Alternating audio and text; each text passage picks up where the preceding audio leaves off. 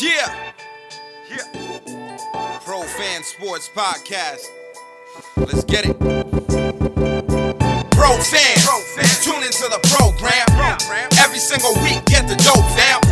Sean on the mic, very flat too. Keep you updated, that's what we do. Pro fans, tune into the program. Pro fans, tune into the program. Pro fans, tune into the program. Every single week, get the dope fam. Yo, yo, yo, what to do, everybody? It's your boy John Alto with Pro Fan Sports Podcast, where the fans of the pros go. Back at you with episode 79. As always, my boys Vlad, Barry. And this week, we got news editor at Fox Sports, a podcast host at uh, the Shameless, Almost Shameless podcast with Tanya Ray Fox. And it's Tanya Ray Fox. Welcome to the show. Thank you. Thanks for having me, guys. You're um, a real good group of guys. We got to chat a little bit right before we started recording. So that was really nice. I've been looking forward to being on with you. I love talking to new people about the things I rant to myself about. So this is great. I look forward to being able to hash it out with you guys this week. Absolutely, man. And it's definitely great for you to come on the show because, you know, I don't know if everybody knows she's, you know, an up and coming hot shot out here. So, you know, she's doing her thing. Um, you know, That's right. That's fact. before we start the show, make sure you're subscribing to the channel. Um, you know, pushing that bell notification, you can get all our episodes and make sure, you know, you're liking the video so that people that enjoy the same amount of content or the same type of content can reach as well. And of course, you know, we have Tanya Ray Fox and you know we're gonna talk about because we gotta talk about it. Uh the Patriots, man, you know, um, and before we get to what's coming up, you know, let's let's talk about what just happened with uh, you know, Patriots versus the Saints. You know, um, it, it was definitely a hard game. Um, what were your thoughts on the game, and what do you think went went well, and you know, obviously, what do you think went wrong? Yeah, I mean, there was very little that went well, unfortunately. Um, as per usual, Nick Folk always coming through. That's always good to see. I was joking on on Sunday that like it really has just become like a Nick Folk based offense at this point. Oh, like yeah. two years in a row. I know, I know. Yeah. It's wild. Facts. It's wild. So there, you know, there's that. I, listen, I really like the way that the front seven is playing. Like I, there, there. It's not. I'm not worried about it. I, I think Matthew Judon is the perfect addition. I like the way the linebackers are coming along. I think that they're tackling well. The secondary is just off without Stephon Gilmore, which I told everybody like without Stephon Gilmore. Um, that, that they wouldn't be able to cross that threshold into elite because a lot of a lot of people still think that that defense has the capability of being elite. And with JC Jackson on the other side it's like you're missing that extra um, you know that extra coverage and and the secondary that they really need uh, especially when you're playing a team like the Saints who aren't afraid to throw it downfield. Sean Payton has like very little qualms about that. He's one of the best offensive guys out there and you just they, they just really struggled on that front. But i really was still by and large fairly impressed with the defense. The saints are not an easy team to play i think we got lulled into a false sense of security last week with the you know with the panthers kind of kicking their asses but there that team is listen division teams division games all rules go out the window. Everybody should have known that game was going to be a different ball game than week one and week three. So they're a good team. And then offensively, it's just one of the worst games we've seen in a really long time. And this Oh, is what happens when you have an uncreative offensive coordinator paired with a rookie quarterback who has uh, still a ton to learn about reading defensive schemes and anticipating the blitz and all of this stuff that he still hasn't fully gotten under himself with. And then on top of it, he's not super athletic. He stays in the pocket. The offensive line is struggling. Like, I don't blame this on Mac. I blame this on the people who've put Mac in this situation with a team that should have been capable of going to the playoffs. And now it's starting to look like they're not because the quarterback's not ready. And that's not his fault. Did Yeah, you absolutely. Go ahead, Vlad. did you call um did you call the offensive coordinator not creative? Yeah. Oh wow. You you don't think Josh McDaniels is a creative offensive coordinator? Can you tell us more I- about that? Well, I think he. So the good thing about Josh McDaniels is he's like very good at anticipating when to use a trick play, when to like throw random two tight end sets in there, or when to do that flea flicker that he loves. You know, with whatever wide receiver can throw the ball. What like those things. He's he's done an amazing job in the past of designing two point conversion plays. Like because he has such a brilliant um, mind in terms of being able to retain information, a lot like Belichick. He is a lot. He's a like a library of information, but he has only really succeeded with one quarterback, and that quarterback's Tom Brady, who would make most offensive coordinators look good. I like Byron Leftwich, but like, let's be honest, Tom Brady is running that offense. And yeah. so down in Tampa. And so we're seeing it, you know, a lot of what Josh does is he is just really conservative and he has a and I'm not saying that there's that many other plays to be to be called with Mac right now, but to not rely more on the run game, to not try to bring Mac along a little bit more with play action. Like that kind of stuff has to happen in 2021 and he's not doing it. And it's like I understand that they're trying to win games right now, but if Mac can't be more multidimensional as a slightly undersized, unathletic pocket quarterback, things are going to fall apart really quickly. Like this guy's not Tom Brady. People don't realize like Tom Brady's got three inches and 25 pounds on Mac Jones. Like they people don't understand that this guy is like not Tom Brady even physically, let alone obviously, you know, being a rookie. Yeah, I mean, I'm going to have to kind of like agree with with Tanya right there because I was saying the same thing starting last year. You know, with some of the stuff that was going on with Cam Newton on offense, and you know, just like con- conservative is definitely the word, right? Um, and it seemed like it's not really he's not really scheming guys open very much, you know, right. a lot of the times. And you know, uh, the the calls on early downs and in the red zone, you know, to me, it's like it's not it at all. You know, um, running the ball a couple, you know, to start off drives two times and not really doing much and it seemed like the defense are always knows exactly what's coming, you know, because we haven't been able to create much, much yards at all. So. Yeah, I mean it's a good point about Mag uh, about Cam Newton too, because Cam Newton should have been running way more, you know, read options and the RPO should have been more involved. He should have been throwing downfield way more than he was. I understand that the weapons weren't always there, but listen, NFL players, NFL players, someone's going to get downfield and eventually they're going to get open. And when your offense is already falling flat, opening it back up, taking risks, taking, you know, trying to convert on fourth downs you wouldn't normally convert on things like that especially when you have a veteran quarterback who's not afraid to run the ball who is powerful in the red zone. Cam newton's one of the best red zone quarterbacks in the history of the nfl and certainly over the last 20 years. They didn't utilize him enough in that way. And it's frustrating because um, that is obviously carrying into it's it wasn't the Cam Newton thing where it was like, hey, I haven't worked with a guy who's been this mobile. His arms still like he's still rehabbing it. He doesn't quite have the mid-range game anymore. Like there's, you know, there were difficulties there. But to your point, like they were not doing what you could do with Cam Newton. And it was just like, guys, and I, they're falling into the same trap again with Mac, where it's like, I don't, where did you go out and get these two tight ends for? If you're not going to use them and if you're not going to run something a little more exotic than just like the base tight end set, things like that. No, I hear what you're saying, Tanya, but I was just gonna say with the tight ends, I mean, we're not getting anything from them. Like, there's no pr- production from them, and when they you do try to use them and go to them, you know, they should be getting more targets. But when you are when they are getting the targets, they're either dropping them, can't get separation from a parked car, or just giving up pick sixes like Jonnu Smith did yesterday, which was absolutely putrid. So it's like I don't think that the coaching staff, particularly Josh McDaniels, has much trust in these tight ends to go to them, you know saying, as often and as consistently as they should, because when they have gone to them for the most part, their plays, you know what I'm saying, haven't been very good for for the Patriots. And you know, in particular, yesterday was a prime example of you know of that not going so well. Particularly Jonnu Smith, who I don't know how you could if you could even have a worse day as a tight end, but that was just like my goodness, like it was bad. Yeah, it was yeah, bad. I think bad's an understatement of the year. I'm, I'm having a loss of words, and I'm hardly ever in a loss of words. I think that was believe him.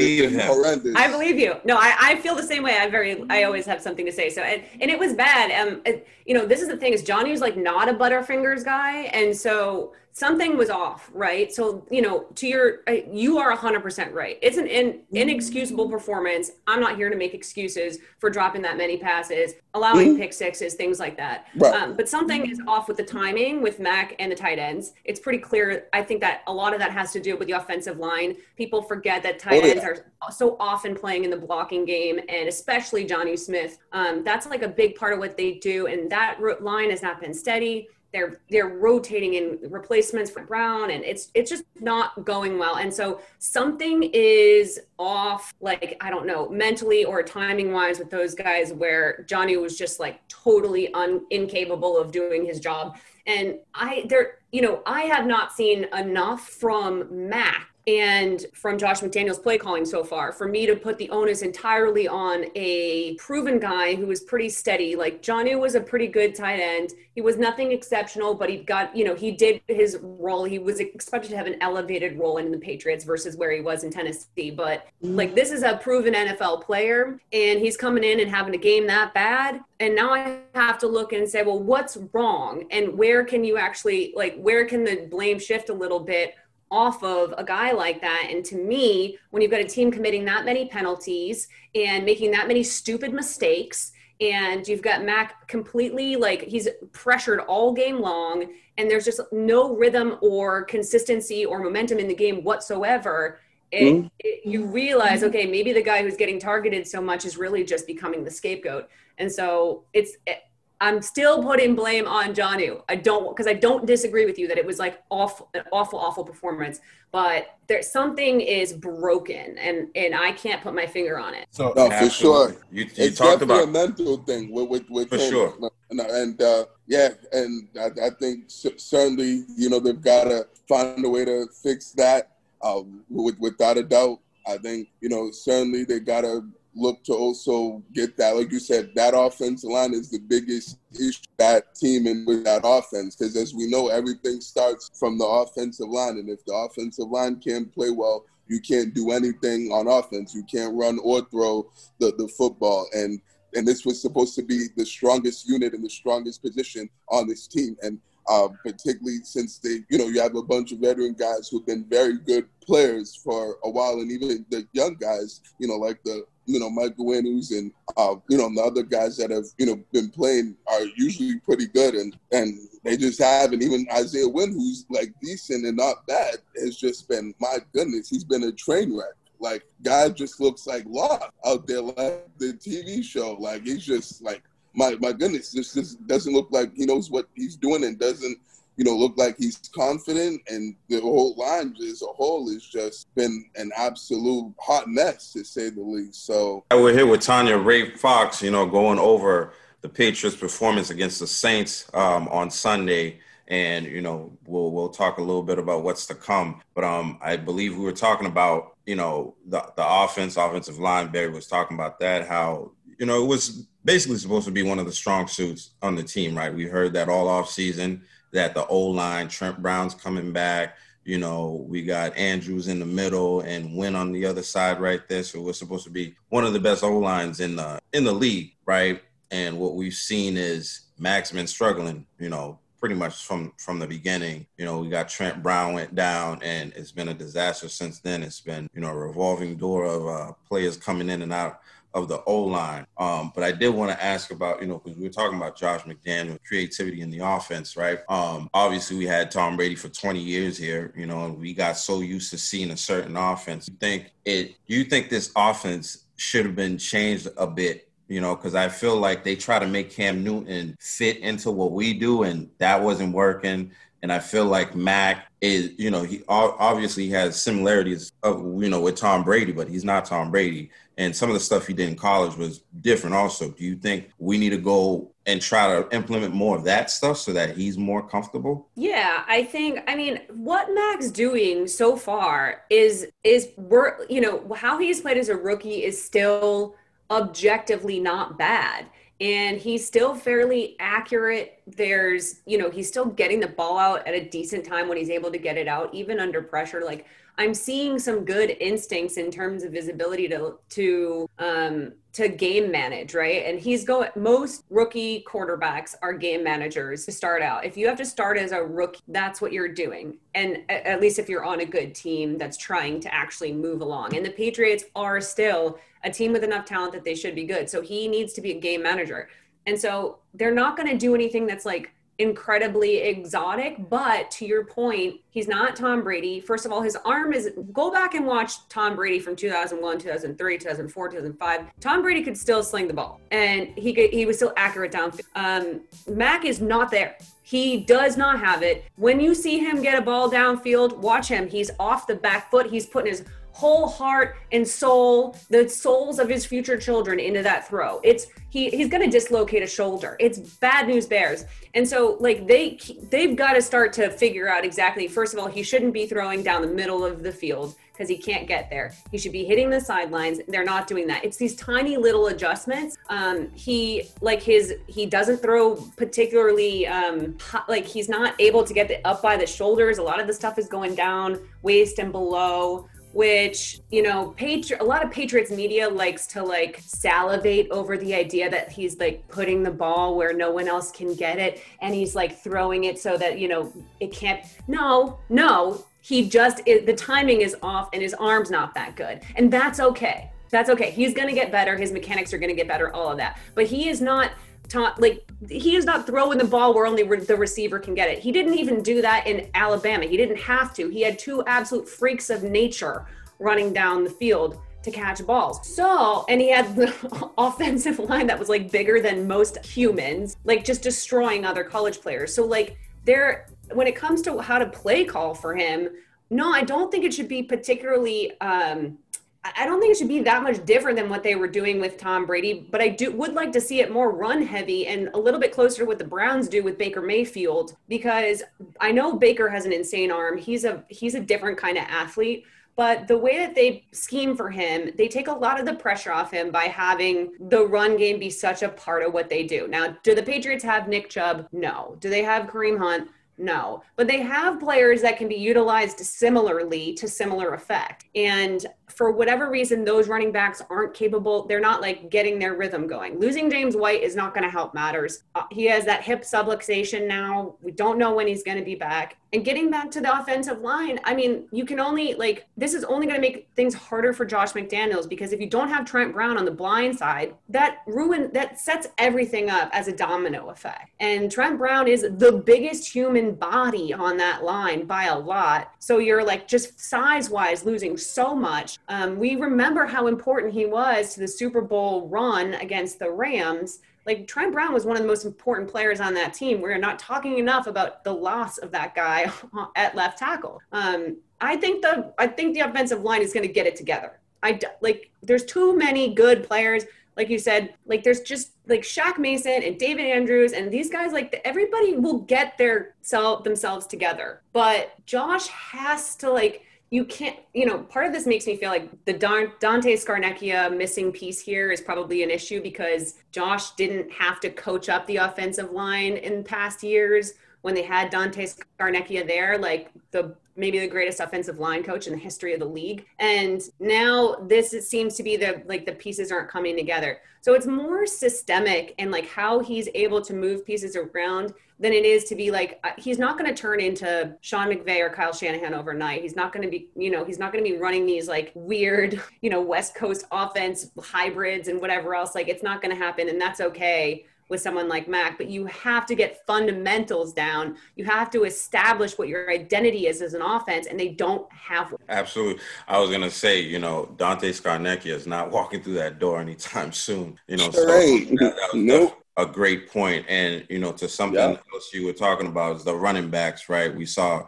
like you said, James White went down with that with that hip issue, and you know we had Damien Harris, but you know Mac ended up being the leading rusher on the team, right, for the for the whole game. But my thing is, for a long stretch in the second half, we didn't see Damien Harris, and we saw Brandon Bolden, and I was like losing my freaking mind. I'm like, I'd rather see you know little Taylor out there than a Brandon Bolden. Exactly. You know, so I I don't Right, understand right. like what the logic behind that was. I mean, he I get it. He's a reliable guy. He's been on the team for a long time. He knows the mm. system. But what you know, when you need to actually do something out there, why why do we have Brandon Bolden? Yeah, no, that, that's that's the biggest thing is like th- there's a lot of that with Josh, and so it's hard to it's hard to give him the benefit of the doubt when he's constantly going back to these old faithful these plays and these players that simply are not dynamic enough to make a difference. Um, you went out and spent money, get Johnny Smith working, get Hunter Henry working. We saw Kendrick Bourne do put in work. That He pass, did his that time, thing. That was that beautiful. that pass was not great, and he made it work. So we saw him. Nelson Agholor is getting downfield and getting open. Nothing's happening. So Nothing's like, stop telling me that there's not enough. Like, and they should be power running, like you said with Damien Harris. They're just there's all these little things that I just I. I hate to be that guy who's going to tell Josh McDaniels with all of his success to figure something different out, but it you it's so hard to sit on the couch and see how flat and awful they were and knowing okay like i see i see these little moments of brilliance from kendrick. We see that nelson agholor can speed down the field. By the way nelson agholor last year on the raiders was like Ballin'. he averaged He like was a stud. 16 per reception. Like i know i again i understand mac is not derek carr. I understand his arm's not there yet. That's why you need to scheme you don't have the smartest quarterback alive, the greatest quarterback alive helping you out there anymore. And by the way, mm-hmm. everybody can everybody can drool over how smart Mac Jones is. He is a rookie who played 30 games in college. Not a lot. He took less than 600 pass attempts in college. Not a lot. He did not have that much experience. This is not Russell Wilson. And this is not like even Andrew Luck. These are not the guys who played, you know, started three, four years in college. You're not going to get like rookie of the year from this guy. He didn't have enough experience and he played on a team that was like so much better than everyone else they played. You can't like look look at what has happened to Tua. He's his body is falling apart.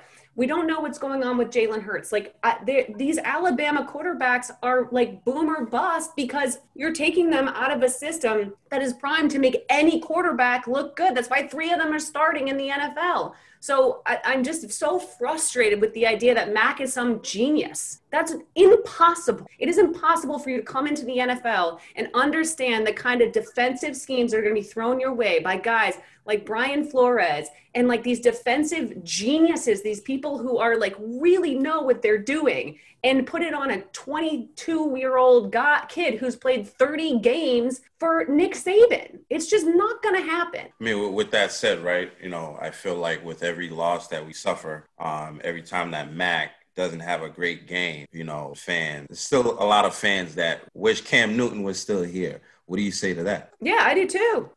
Oh. I do I'm too. sorry, Tanya. Sorry, sorry, but that one just made me laugh. So sorry about that. Go, go, go, go, go ahead. That, that was laughable. No, you're fine. I I- so here's the thing. I I'm glad they drafted Mac. They needed to draft a rookie. They weren't gonna like Cam Newton's not the quarterback of the future for the Patriots. However, most rookie quarterbacks you've seen succeed as soon as they've been able to start. They were able to sit. The ideal. Ask anybody. Ask. I promise you. Ask any GM or coach of a team that's capable of making the playoffs. Not the Jaguars. You know, not the Jets. I'm talking about teams like the Patriots who have good players uh, like championship pedigree who are looking to make the playoffs, you do not want to ever start a rookie quarter. It's never good. They rarely make the playoffs. They even more rarely win the game, win a game. It net like Mark Sanchez won a playoff game because his defense was out of their mind. Like Andy Dalton made a, he made the playoffs in his rookie year. Their defense was out of its mind. You That need off- to have a that too. crazy defense, a crazy defense to even make the playoff with a rookie quarterback. So Mhm. no, yeah, I wanted a veteran. I think second year in the league or second year with the team is like a huge difference. They even admitted that. His arm is getting better. He he threw da- downfield really well last year. They just didn't call many downfield plays for him. He only threw over 20 yards, I think like 28, 29 times. But his like completion percentage on those was like 87%. So he you now so now you've got Nelson Agholor, he's got someone to throw the ball downfield. Two tight ends. By the way, Cam Newton, remember what he did with with Greg Olsen? Like he does very well with having a really good tight end. You're going to give him two? Great.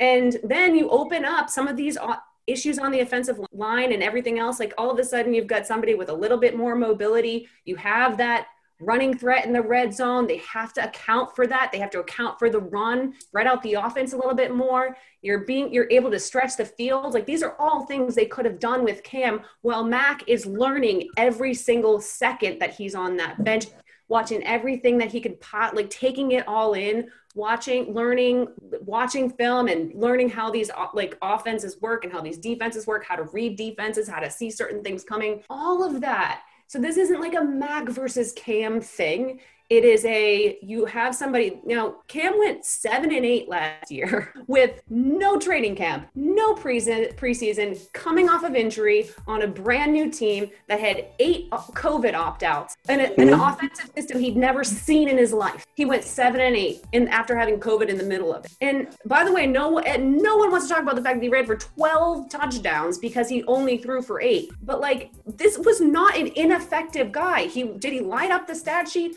no. Did he have issues? Yes, but they're all really understandable. And so I said, like, you know, right before they cut Cam, I said, listen, if they're going to cut Cam because they don't want to deal with the wild card of him being unvaccinated and then having losing him for games, like all of a sudden you don't have your starting quarterback because he didn't pass COVID protocol, fine. Like I understand that because you ha- you have to, you know, your Belichick is going to remove any sort of risk out of his team. Like he doesn't want to have to operate with that wild card, fine. But mm-hmm. Belichick point blank said that's not why he did it and that's not why he cut him. And I'm trying to figure out three games into the season what he's getting from Mac that he didn't think he could get from Cam and then I can tell you all kinds of reasons I just did what you could get from Cam that you simply cannot get from Mac. Absolutely. Um, I, I, mean, when you put it like that, you know, I definitely agree that you know Mac Mac could have benefited from sitting down a, a couple games at least. You know, personally, I wanted him to come in at some point.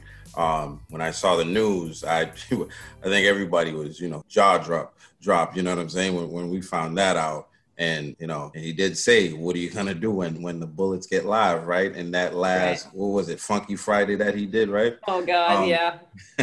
uh, but um, you know, the defense we talked. You talked about how the defense, you know, did pretty good. Um, at at one point in the game, I, I believe they went three straight drives where they just like shut everything down and gave the offense back the ball.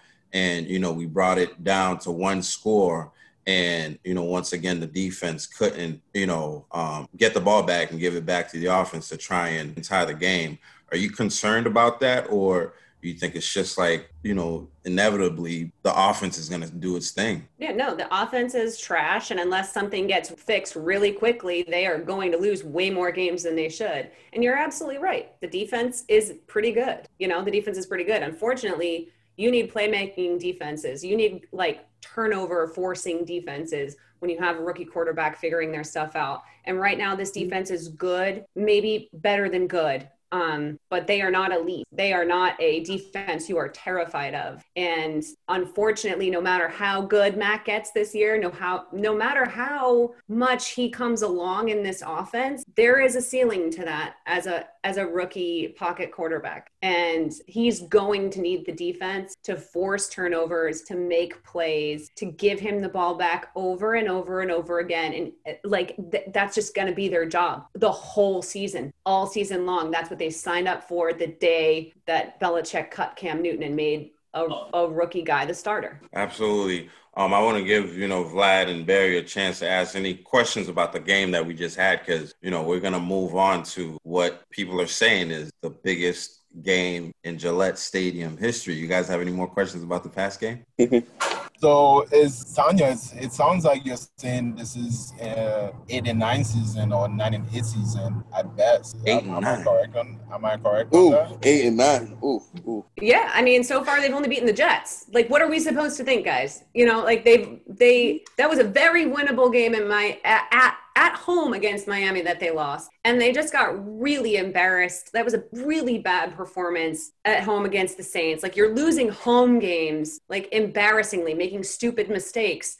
And so, yeah, I'm not I'm not giving a team that can't seem to minimize mistakes um, while they're bringing along their rookie quarterback and figuring out their offensive line and trying to get you know essentially get Stephon Gilmore back. Like I'm not giving them the benefit of the doubt. They have not earned it. So I do think that this is a closer to 500 team than an 11 or certainly not a 12 win team. So I mean, like the best that you know, this is a this is a situation where you go into it and ahead of the season, you look at the roster, you look at the potential for Mac Jones, and to me, my best hope was like a 10 and 7, maybe an 11 and what is it? No, Six. 10 and 11 and 11 and six. six. guys, I can't for this. I Seven, 17 Now. games now. It's all good. Don't worry. I can't Don't do you know what I'm saying. But Yeah. No, we, now- we got you. Got now I feel like geez, nine and eight would be great. Um, uh, based on what we know right now, you know, based on what we know right now, uh, Cam, sorry, Mac is just like got more work to do.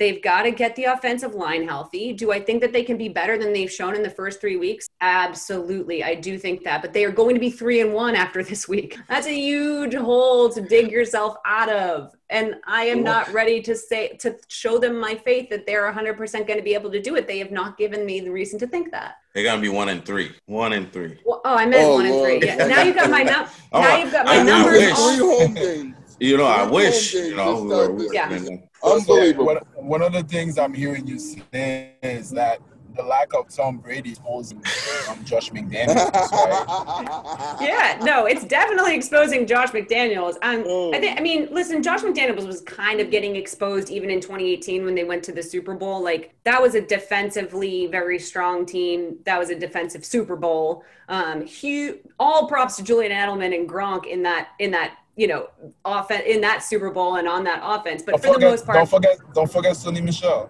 I would never forget Sony. I would never forget Tony Sony Michel. Michelle. But Oh, yeah, so like, Tony. so you know, it, it he it was already getting stale, and there's a reason that that Brady was getting frustrated with the offense. There's a reason he looked like he wanted to be anywhere but and in Patriots games for most of the 2019 season. So yeah, Josh McDaniels is getting exposed without um, Tom Brady. Does do I think that he's incapable of being a little bit better? Like uh, uh, I just don't. I just don't buy into the idea that Josh McDaniels was a facade created entirely by Belichick and Brady. I think that's not giving him any credit. And you know, he, this is a guy that's been interviewed as a, as he's gotten multiple head coaching jobs. He turned one of them down. I mean, other GMs and other teams see in Josh McDaniels the value of him. It's just a matter of him putting those pieces together and transitioning out of an offensive system that worked really well with the best quarterback in NFL history, and that's really hard. I I do not, you know, I'm not. I don't envy the position he's in. He has a lot to prove, and it's incredibly difficult. But it's time for him to do it. No, for sure. And I think last question before Go ahead. my, my last question before we move on is how much credit are we giving to the Saints defense? I mean, the Saints defense is fine. You know, like they're they're fine. Like they have, you know, obviously they have a really good cornerback. He made really good plays. I like Lattimore a lot. Um, but they're not, you know, they're not elite. It, this was just really a situation where they got a lot of pressure on a rookie quarterback who was like really off his game, and they took advantage of that. Um, they were really efficient on offense in a way that Jameis Winston's not normally. Jameis Winston's normally like a volume quarterback, and so the fact that he was so efficient, he actually played a lot like the Patriots would have liked to see Mac Jones play. You know, like it was just a, an efficient game you know, no turnovers, not a lot of yardage, not a lot, not a ton of passing, but just like getting the job done. And so, you know, the on, on the flip side, it was giving the defense a chance to kind of just like reset because he was just staying really efficient. So I don't give the Saints defense that much credit. I just think the Patriots offense is pretty bad. You loud and clear.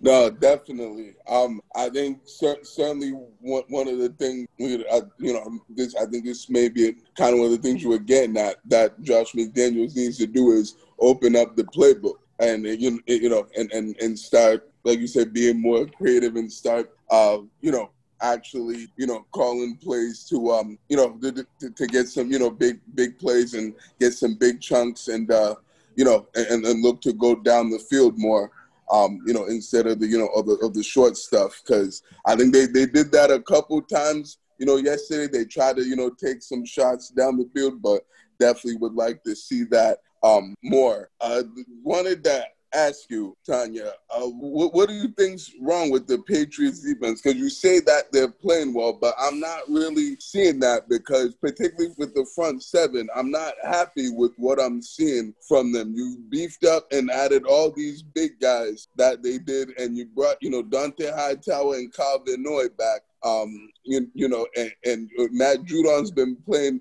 well, but the rest of these guys, I feel like they're not playing the way that they should be playing and you know the level that we expect them to play. And I feel like they got exposed yesterday. Um, you know, not stopping the run, not um, doing a good job covering Alvin Kamara, who was wide open on that touchdown. So, what do you think is wrong with this Patriots defense, and what what, what can they do to fix it? Uh, I don't actually, I don't see what you're seeing. Um, I actually think the defense is in pretty good shape, all things considered. I don't um, you know, they haven't allowed a lot of points. They played well in against Miami. They obviously destroyed the Jets, which isn't hard to do. Um, but I thought that for the most part, they held their own yesterday. You can only do so much to stop an offense if your offense is not going to score and they're not going to stay on the field. Um, we're there. Yeah, it's really hard to cover Al- Alvin Kamara. I mean, most NFL teams have a hard time covering Alvin Kamara for 60 minutes. Well, it's just yeah, yeah exa- it's just a long game after a while, right? And there, sure, there's like coverage breakdowns and things. I mean, if I if we did an all 22 and we really watched the film, I'm sure that there's some issues. I mean, the for me, I you know, I don't I like the way that the linebackers and the pass rush are coming together compared to last season. Um, that it's not you can't compare it like they're not my they don't have Myles Garrett, they don't have Aaron Donald, they don't have that kind of guy. But as a unit, I feel like they're doing pretty well. Um, I think people are frustrated because they saw Jameis succeed yesterday, and they're in their head they're thinking like isn't this the Jameis who threw 30 picks like two years ago? And, you know, isn't this guy like a turnover machine and blah, blah, blah. And the fact of the matter is he is not that player on the Saints. And it's important that people under watch the, these teams play a little bit before we, the Patriots play them because um, Jameis is actually a very difficult quarterback to defend. He's super athletic. He's got a cannon for an arm. He got his LASIK surgery now so he can see downfield, which is huge. Um, he literally couldn't see shit on the field for most of his career, which is wild. Um, and he's got Sean Payton, who's a first ballot Hall of Fame offensive coach. So this this was not like the easiest uh, offense to defend, and I thought that they did a pretty good job. They held them back and kept the Patriots in contention for as long as they humanly could. Like they gave them a chance to tie it up and get that extra possession. Like that's you want to see that from a defense when you're at home and your and your offense is giving you nothing, truly giving you nothing. And I liked what I saw that. I still think absolutely that the secondary has got work to do in coverage and that without Stephon Gilmore, they're having a really hard time shoring that up um, because it ends up being a back and forth of like, we can cover the run, but we're like exposing our back end or we can you know drop out into man coverage and we can make sure everything's taken care of but the backfield starts being open. And so there are definitely some issues there but i am not i think the defense is going to actually keep getting better week to week. I actually think that they have gotten better week to week. And i liked how they started out against brian you know against the dolphins. I mean tua was efficient that day um, but he wasn't you know they didn't let him go off for anything. And you know this is this is yesterday that same offense with Jacoby Brissett almost won a game in Vegas. So, you know, I'm I don't have I'm not as skeptical of the defense as you are. I really think this is a like a, a, a defense is being set up to fail by the off. Yeah, I, would have to agree with Tanya right there because defense gave the offense the ball back so many times yesterday, and it it, it can only last for so long throughout the game. And I mean, Jameis Winston threw for less than 200 yards yesterday. You yeah, know, 128 that's, to be exact. You know what I'm saying? So like yeah. that's that's three games he has not you know thrown over 200 yards. So you know he's not being asked to do a lot. You know, and like Tanya said, he was very efficient. And you know, if you give the ball back to Tom Brady that many times, I think this game's a blowout you know, to be quite frankly with you, right there with, with the with the guys that we have and his ability, I think this game's a blowout for sure. Tom Brady's defense was giving him the ball back as many times as um, they gave it to Mac yesterday. Yeah. no, they but, were not. But you know, he's, he's facing the Rams, right? That's that's a problem. Yeah, you know? yeah, they were getting Tom Brady was getting the ball back after the offense, Rams offense was scoring. Yeah. Yes. Yeah. You know what I'm yeah. saying? Like, and and we're we're not the the Saints don't have um the Rams defense. I'll tell you that. Um, you right. Know. Just um one quick thing before we move on. I hear what you guys are saying about the defense. Maybe I'm just you know what I'm saying overblowing it and uh you know and a little bit too skeptical about the defense. But just one thing that bothers me is that particularly at the end of these games when they in a in a situation where they have to get a stop and have to get off the field. They're not getting the stop when they need to, and they're not getting off the field when they need to. I get like they're tired and they've been on the field for a long time, and you know, and, and, and you know, and that they've had to be on. You know, you know, they had to do a lot of plays because the offense, you know, couldn't hold in the ball and sustain drives. But oh no, Vlad will Are we be still back. recording?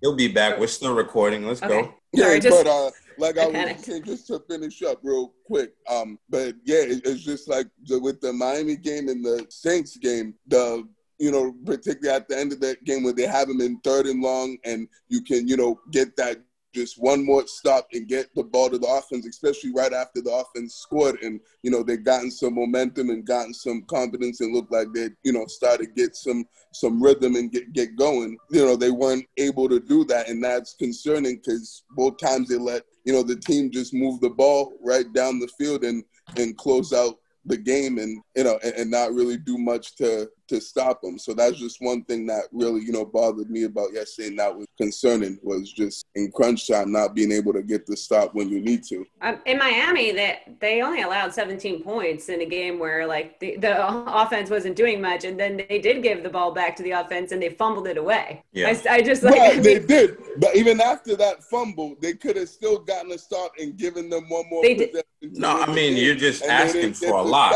They they let them convert those. Um, No, the game was over after the two- fumble. Those two third downs, and boom, that was ball game. Yeah, I mean, yeah, I think you're asking for a lot. You know, like, Yeah, I like don't we're know. saying, it's a long game, yeah. and they haven't given more than you know 28 points all season. You know, it's only been three games, but we haven't given up 30 points yet. You know what I'm saying? So the defense is doing its job. It's just a matter of we're not able to keep up with teams that are actually scoring. You know, Yeah. and at some point we got to be able to do that. We can't play from behind every single game, and it looks like you know the Mm-hmm. way the offense is moving the way the guys don't seem to be gelling yet that's what we're going to have to do and that's a lot to ask for a defense you know no matter how Yeah. good no matter how good they are you know and um, now coming up we're going to be facing you know the greatest quarterback of all time who needs only 68 yards to you know have the most yards all time he probably is he's probably going to accomplish that on his first drive you know Right in the first quarter, yeah. you know what I'm saying? Like Right, most right. likely he's gonna go straight down the field, you know,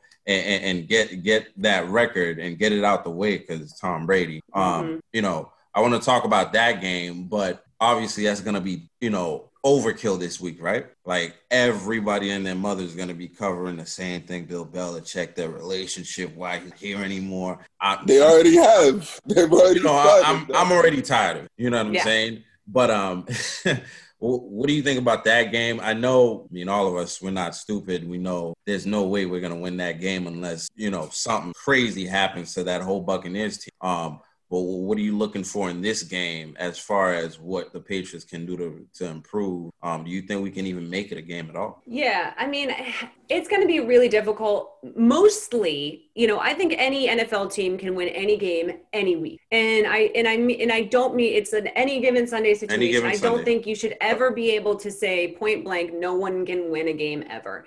Um, and that, so I'm not doing that this week. I think the problem is that Tom Brady comes is coming in with such a chip on his shoulder. His his camp has made it clear that he feels he has something to prove still, that he has these leftover feelings for Bill Belichick. So he's going to be super extra motivated, which is terrifying because Brady doesn't ever lack motivation to begin with. And then you've got Mac. And so, like, I think the biggest thing you can hope for from the Patriots is number one, that the defense hangs in there. And like you said, if if by some you know chance, I mean, listen, the Rams defense held him to 17 points yesterday. Let's say the Patriots can hold him under 24. That would be really nice. Like if I could see something like that, that would be great. You just like keeping him in the low to mid 20s.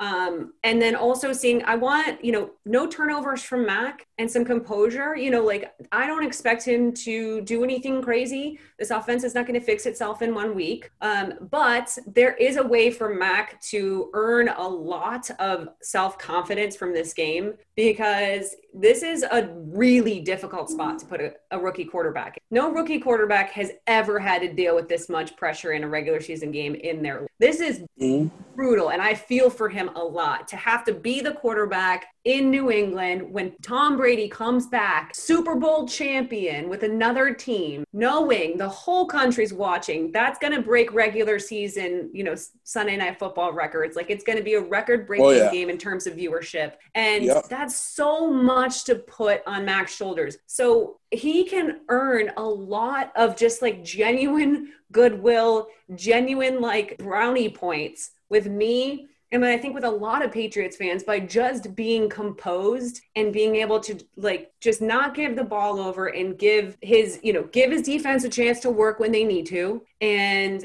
try to keep the ball as long as humanly possible without turning it over. I will take that as a moral victory if I can see that from Mac and if the defense can keep Tom Brady at bay. I mean, this week, like he was his own team's leading rusher.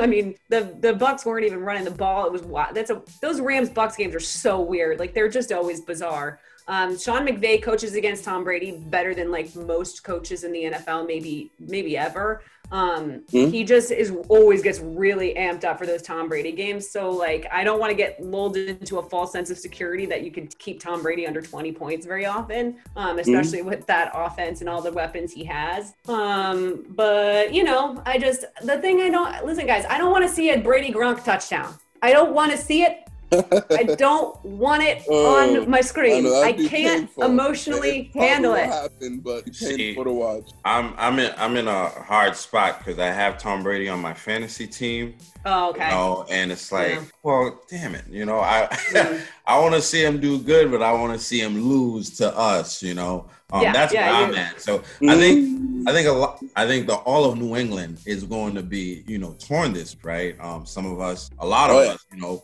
went to Tampa Bay. You know, we're with Tampa Bay. You know, and, and a lot. Some of us are bitter, and we're like, he's not on the team anymore. You know, let him do his thing. He's not here, and you see that it, it's natural, right?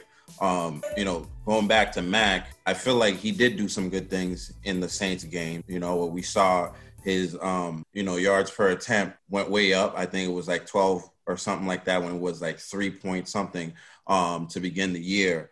Um, and at the end of the first first half and the whole second half, I felt like he was doing some really good stuff. And the Buccaneers coming in, you know, their lines not really getting to the quarterbacks so much um, early on in the year. Do you think this is a game where we can actually let Mac do some things um, with the ball? Yeah, I mean, you know, it's it's funny because all our instincts we've been trained over the course of 20 years to say like when you go into a game like this it's all about fundamentals all about being really careful and just right. like uh, like remembering to do your job and whatever else. And that's true. It's still true. The mistakes that they've made, the turnovers that they've had specifically last season, but even, I mean, last week, but even like the whole season, there's been these weird penalties and weird sort of mental errors. They can't be doing that. But I do think that just sort of throwing a bit of the cautiousness out the window and opening things up and letting Mac make dangerous throws that are high risk, high reward might do him some good.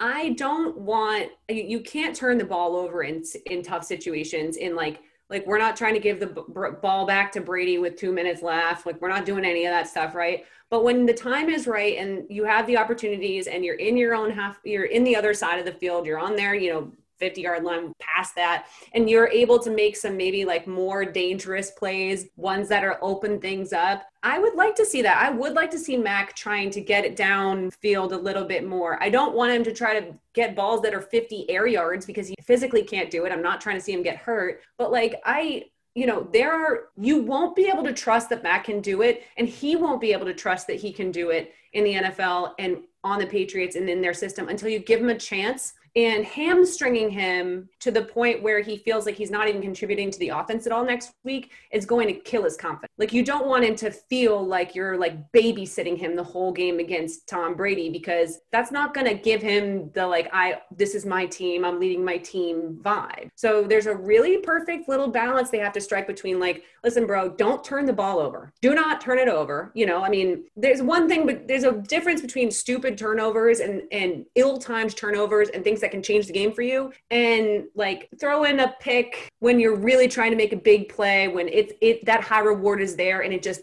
it, you know, really good coverage. The guy comes in and it is what it is. I don't think every interception is something for us to pick apart. Um, so like I'm not I'm not anti him taking a little risk here and there it's just going to have to be really well timed. And I think that that's something that that's going to fall on McDaniels to look at him and say, listen, there's going to be times where we're going to open you up. We're going to give you a chance to make some big plays, but like bear with me because the like timing when you're playing Tom Brady is everything. Nobody knows that better than Josh McDaniels and, and Bill Belichick. And time of possession, huge, huge thing. So keeping the ball out of his hands is a huge thing. And I think that that will give Mac some opportunity that he hasn't really seen in the first three weeks to be like, okay, I have, this is, I may not win this game, but I'm not giving it up without a fight. I, I and I want to see that. Absolutely.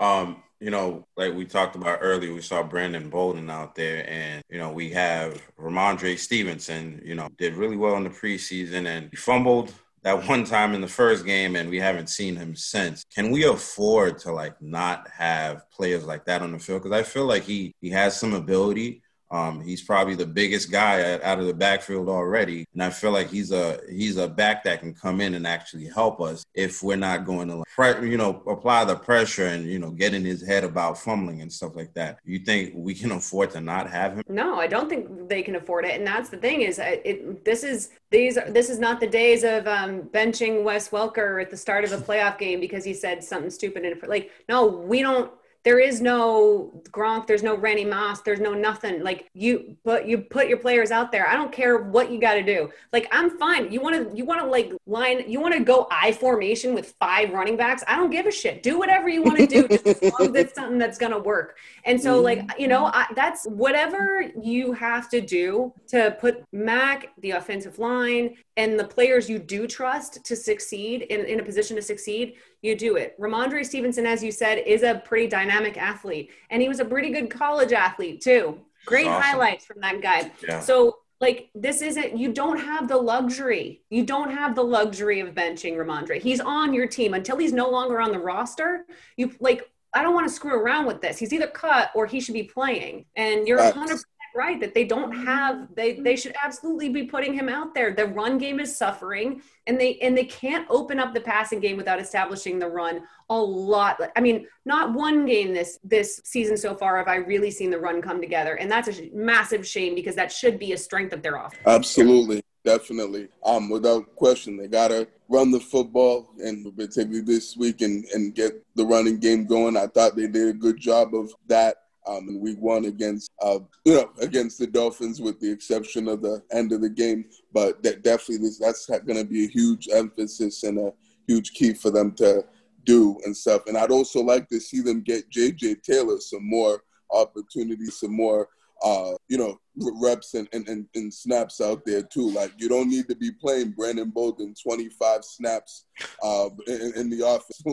like what are we doing here, right? Even Zolak says like, why is he out there so much? Like, what, what, what, what's he doing getting all this playing time? So th- those reps should be going to, like you said, um, Stevenson and uh, and JJ Taylor. Those guys need to play because you know Damien Harris can only do so much. He can't play the whole game, and you don't want to you know overuse him and uh, you know and get put too much of the workload on to that gas at the end of the game that doesn't have anything left in the tank. So definitely got to run the football. Um, you know, and use all those guys, uh, you know, effectively and stuff.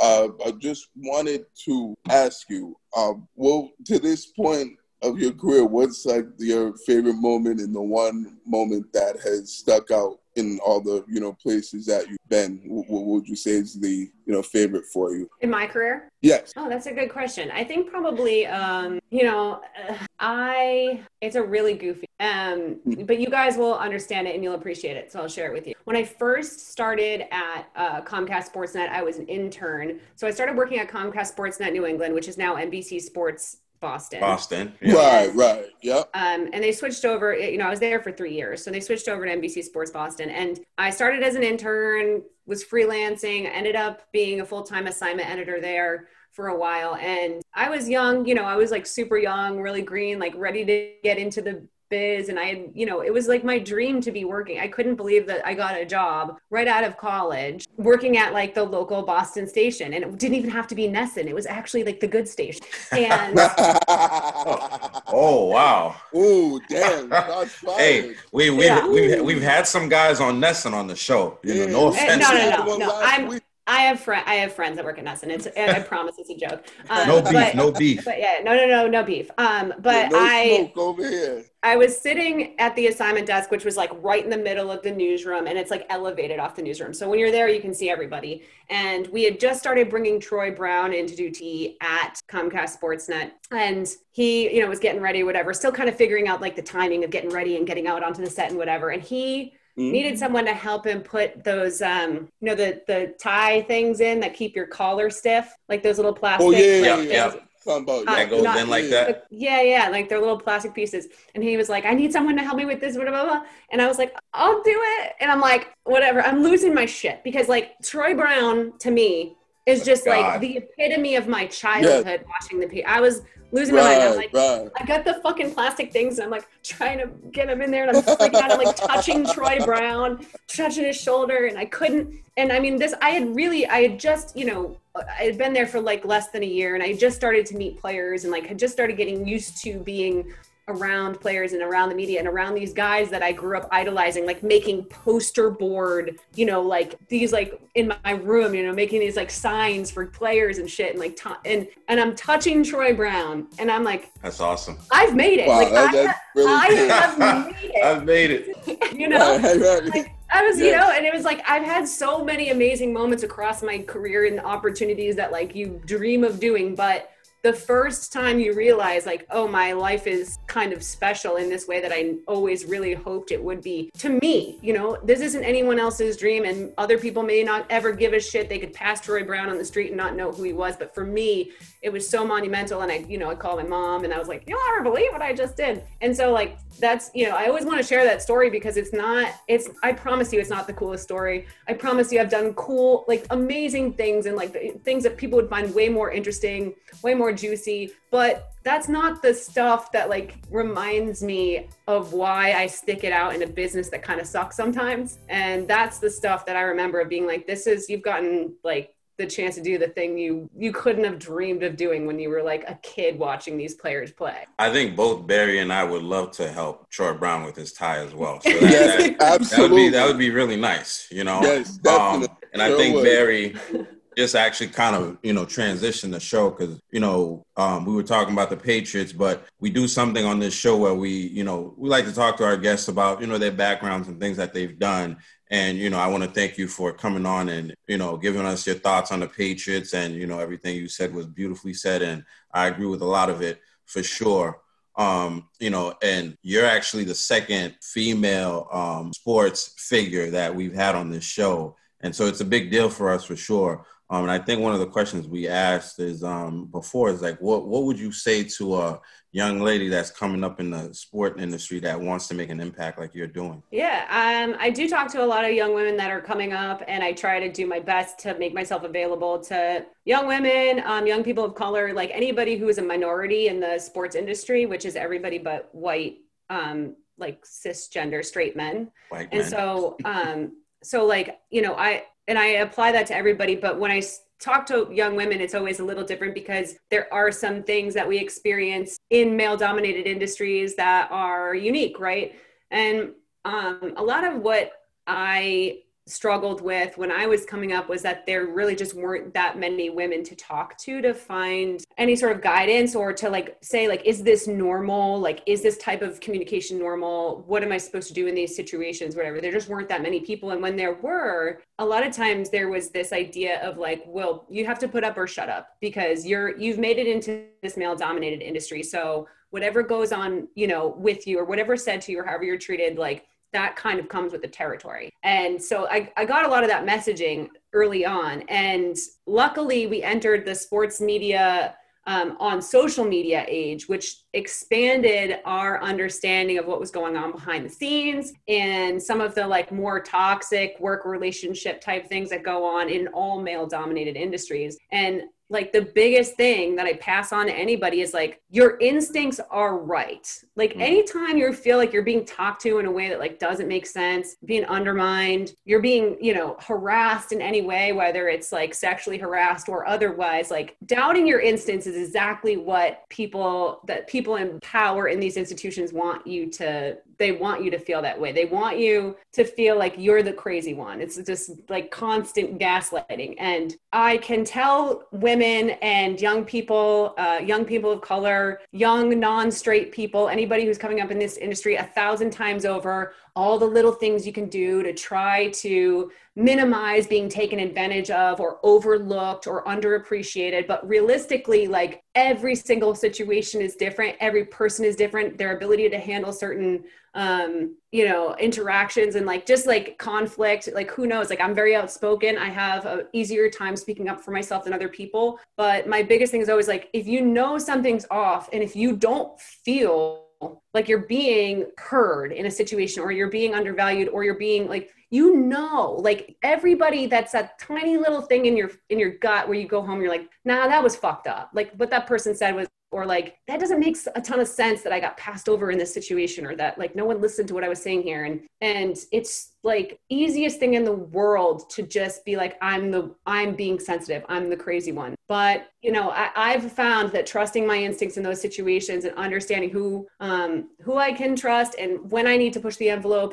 uh that's been the biggest thing for me. Um and it's sometimes backfired you know some there have been plenty of opportunities that i didn't get because st- stuck up for myself or because i was loud or because i was brash or who you know whatever else and so if you're willing to give up opportunities to be who you are you will land continue to land in the place that you're actually meant to be and that's a really hard thing to do but i'm like always here for anybody who needs to hear That's huge. I think you know Barry and I. You know, we start we started a podcast. So obviously, love sports and we love talking about it, and we wanted to make our own. You know, make our own content because a lot of this stuff is opinion based. It's like, dude, Right. we know what's going on. We watch football. We know what's Yeah. going on. You know, Mhm. so we have Right. opinions too, and so we started the podcast. Um, I watch you on Almost Shameless podcast all the time. You know, on CLNS, I believe it's on yes yeah um you know and I, I believe i saw your last episode too um you know one thing i do notice all the time is i go to the comments you know i go to the comment section on everything you know just to see what's going on.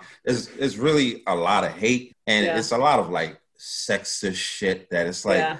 bro you don't know a tenth of what you know this lady knows you know what i'm saying? It's like right. Uh, it's amazing to me you know um mhm. how how do you deal with that? Does that you know um, motivate you or does that you know discourage the things that you're doing? How, how do you take th- things like that because i mean you know we're starting to get a little bit of that stuff too on our little small you know platform and i'm sure it's even bigger as we we go along but how, how do you deal with it Well, it's been a work in progress. Uh, you know, there is like there's a like threshold you hit where people start talking shit, and at first you're like, whoa, like it's it's you you train your brain to be like, these are people I don't know. They would never say this to my face. No, these people don't care. But the human brain's not really wired to receive criticism from strangers in this way. Like we don't. We don't under, you know, we're not evolved for this. Like all this technology happened way too quick. So it's going to get to you there are going to be things you read that are going to get to you. I'm not telling you guys anything you don't know. You've been through adversity just like I have, and a lot more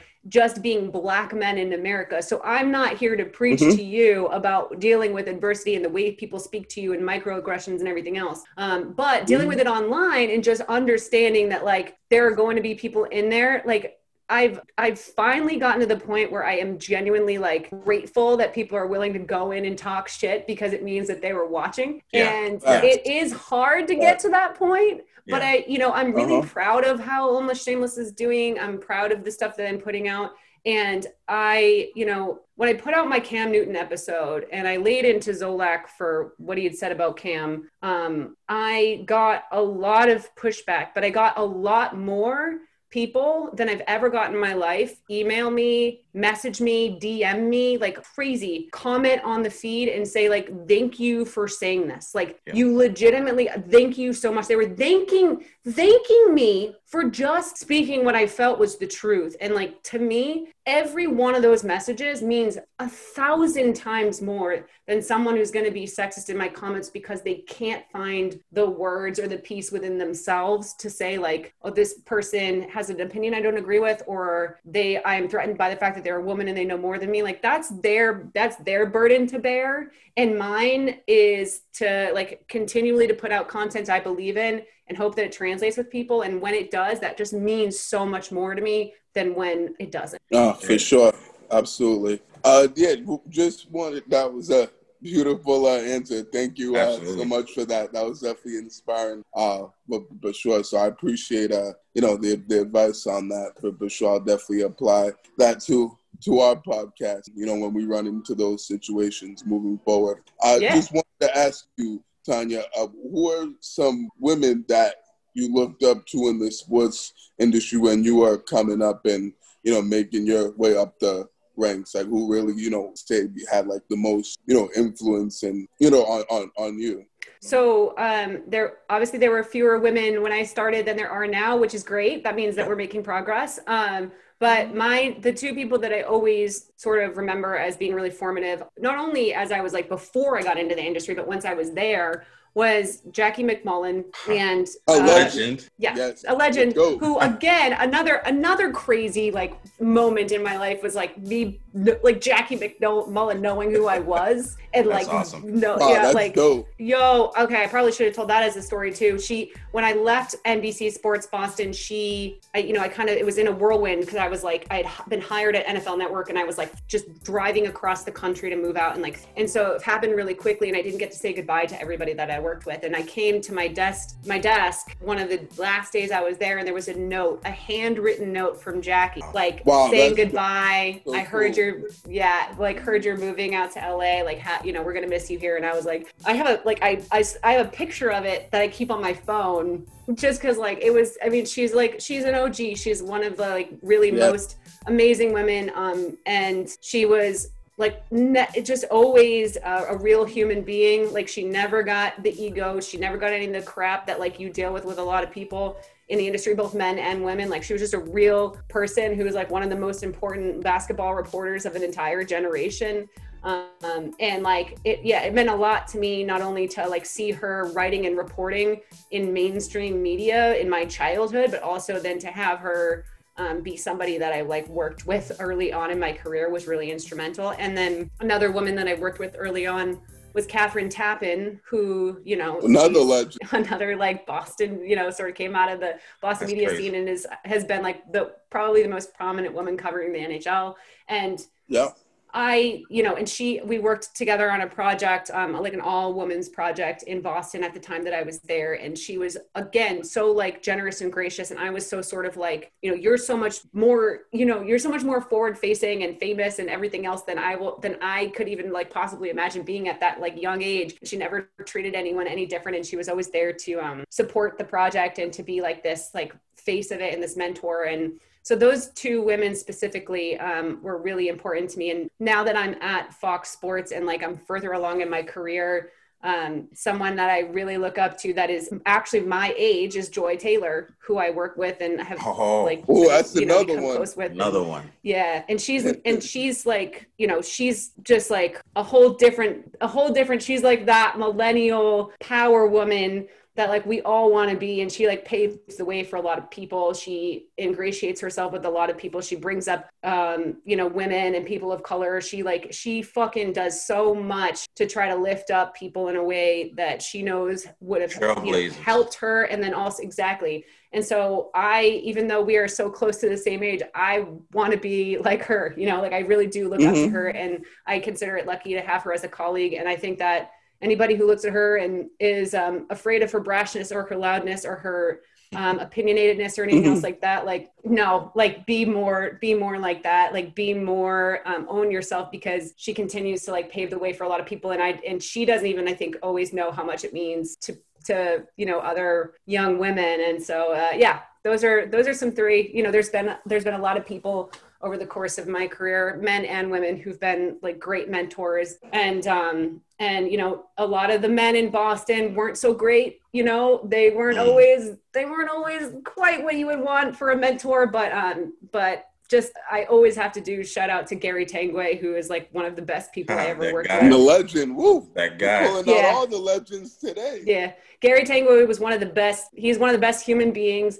He's a troll. He's a troll on the radio, and he does what he needs to do sometimes. Yeah. But in real life, that dude is like nothing but like a great person. Never shady. Never hit on me. Never creeped. Like just was like my a real friend and mentor. Yeah. And you don't Mhm. get that a lot with guys that are twice your age or whatever. You know, however old he is now. He's fucking old and in his fifties. I tease him all the time.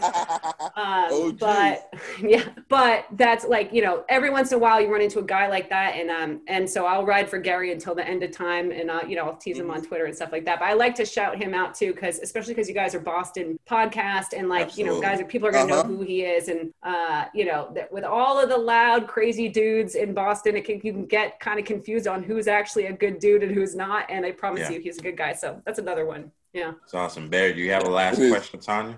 So last question, wanted to you know have a you know fun question for you, uh, and so uh, your top five boss sports app. Oh my god.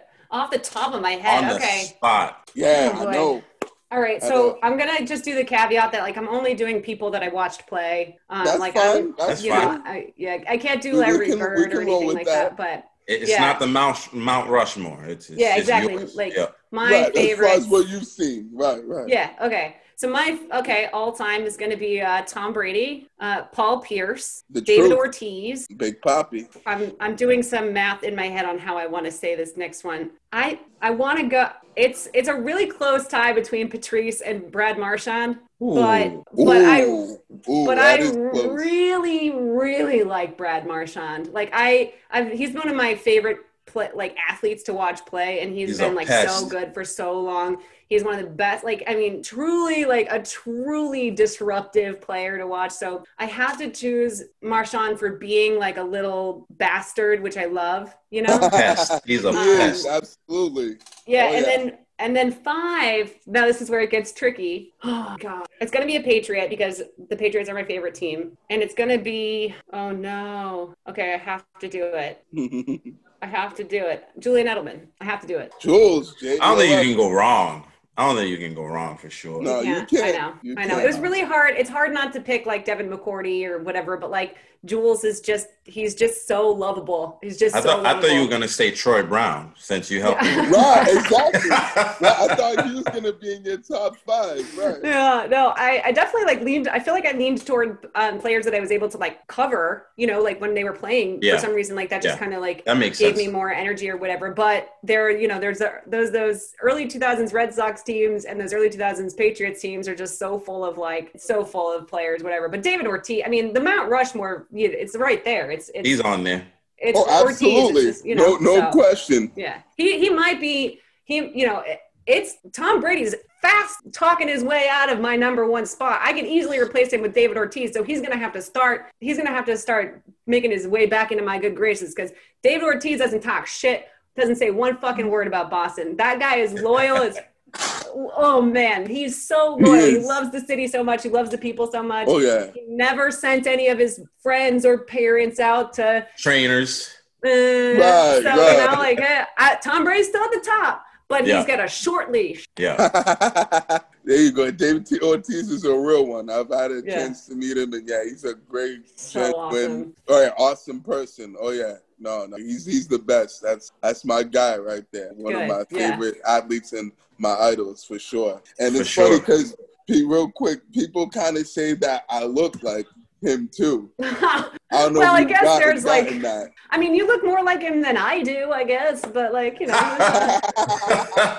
and it's funny because I asked him that question when I met him, and he just he just laughed and uh, nodded his head and said, "Yeah, you, you do, you do look Yeah. like." me." And Yeah. he had a pretty good uh, laugh out, out of that. That's awesome. Yeah, he, he he's he's the best though. I love him. That's hilarious. Well, Tanya, it's been such a pleasure having you on the show. Um, you know, Yes, you yes. guys make sure you follow Tanya at Tanya Ray Fox. That I believe that's on everything on Twitter. Yeah. I think on Instagram you're like Tanya underscore Fox. I believe. yeah, if you use Tanya, Ray, Fox, underscore Fox. yeah, so Just easy to put find. the name in. Yeah. You know, you'll you'll you'll get everything that she got going on, and it's been Yeah. such a pleasure having you on the show. You know, I feel like I know you already. You know, with the Yeah. little bit of time that we spent.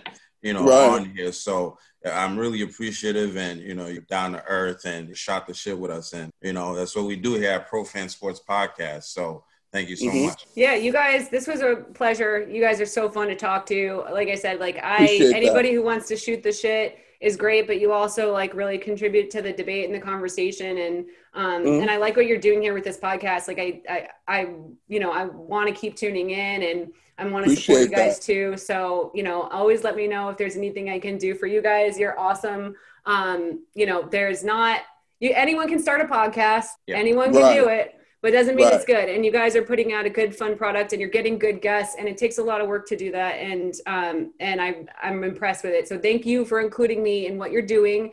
And you know we'll keep doing stuff in the future. I'm sure. I hope so. Oh, We'd love to have you back Well, anytime. yeah, definitely. Yeah, that that would Oh, be man. great if we could have you back uh, on here. You know, Well, guys, at some point I'm gonna at some point I'm gonna have to own up to my my cat. You know, Mac is gonna finish the season. I'm gonna have Right. to own up to what I said. So you're gonna have to bring me back on so I can face the reckoning. Either way. When when Mac makes some Yeah, yeah.